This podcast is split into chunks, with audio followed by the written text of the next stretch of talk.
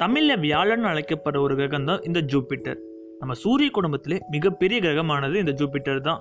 இப்படி இருக்கும் ஜூபிட்டர் கூட நம்ம பூமி மோதுனா என்ன நடக்கும்னு நினைக்கிறீங்க? சூரியனை சுற்றி வந்துகிட்டு இருக்கும் இந்த பூமி ஏதோ ஒரு காரணத்தினால சூரியனை விட்டு கொஞ்சம் கொஞ்சமாக விலகி போகுதுன்னு வச்சுப்போம். இது படிப்படியாக ஜூபிட்டரை நோக்கி பயணம் செய்துன்னு எடுத்துக்கொள்வோம்.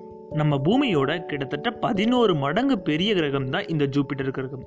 அப்படி ஒரு கிரகத்தோட நம்ம பூமியின் மோதும் சூழல் ஏற்பட்டால் இதனோட விளைவு ரொம்பவே மோசமாக இருக்கும். ஒருவேளை நம்ம பூமி நாளுக்கு நாள் ஜூபிட்டர் கிரகத்தை நோக்கி தன்னோட பயணத்தை தொடர்ந்துகிட்டு இருந்தா நம்ம பூமியிலிருந்து பார்க்கும்போது இந்த ஜூபிட்டர் கிரகம் கொஞ்சம் கொஞ்சமாக பெரிதாய் காணப்பட்டு வரும். அதே சமயத்தில் நம்ம பூமி சூரியனை விட்டு படிப்படியாக விலக்கி செல்வதனால பூமியில் பனியோட தாக்கம் ரொம்பவே அதிகரிக்க ஆரம்பிக்கும். ஏன்னா சூரிய ஒளி ரொம்பவே கம்மியாக தான் பூமியில் வந்து படும். நம்ம ஜூபிட்டர் நோக்கி போகிறதுக்கு முன்னாடியே பூமி பனியால் சூழப்பட்டு பூமியில் இருக்க உயிரினங்கள் படிப்படியாக அழிகிறதுக்கான வாய்ப்பு இருக்குது ஒருவேளை அந்த குளிரிலிருந்து கூட நம்ம உயிர் தப்பித்தா கூட ஜூபிட்டருக்கு ரொம்பவே அருகாமையில் போகிறப்ப நம்ம ஜூபிட்டரோட வளிமண்டலமும் நம்ம பூமியோட வளிமண்டலம் ஒன்றுக்கொன்று உராய தொடங்கும். இது நடக்கும் சமயத்தில் நம்ம பூமியில் இருக்க எல்லா பொருட்களுமே எரிஞ்சு சாம்பலாக போயிடும். ஆனால் இந்த நிகழ்வால் ஜூபிட்டருக்கு ஒரு பெரிய பாதிப்பு இருக்காது. அதுக்கு பதிலாக அதோட மையம் தான் பாதிக்கப்படும் பூமியோட வளிமண்டலத்தால்.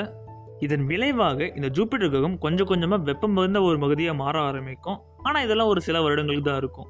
சில வருடங்கள் கழித்து இது மறுபடியும் பழைய மாதிரியே மாறிடும். ஆனால் பூமி இருந்த சுவடே இல்லாமல் அழிஞ்சிருக்கும். ஆனால் இப்படி ஒரு நிகழ்வு நடக்க வாய்ப்பில்லை. ஒருவேளை இப்படி ஒரு நிகழ்வு நடக்க போதுன்னு நமக்கு தெரிய வந்தால் நம்ம ஒரு விண்கப்பல் ஏற்பாடு பண்ணி நம்ம பூமியை விட்டு போய் வேற ஏதாவது வேகத்தில் வாழ முடியுமான்னு ஆராய்ச்சி பண்ணுறது தான் நம்மக்கிட்ட இருக்க ஒரே வழி.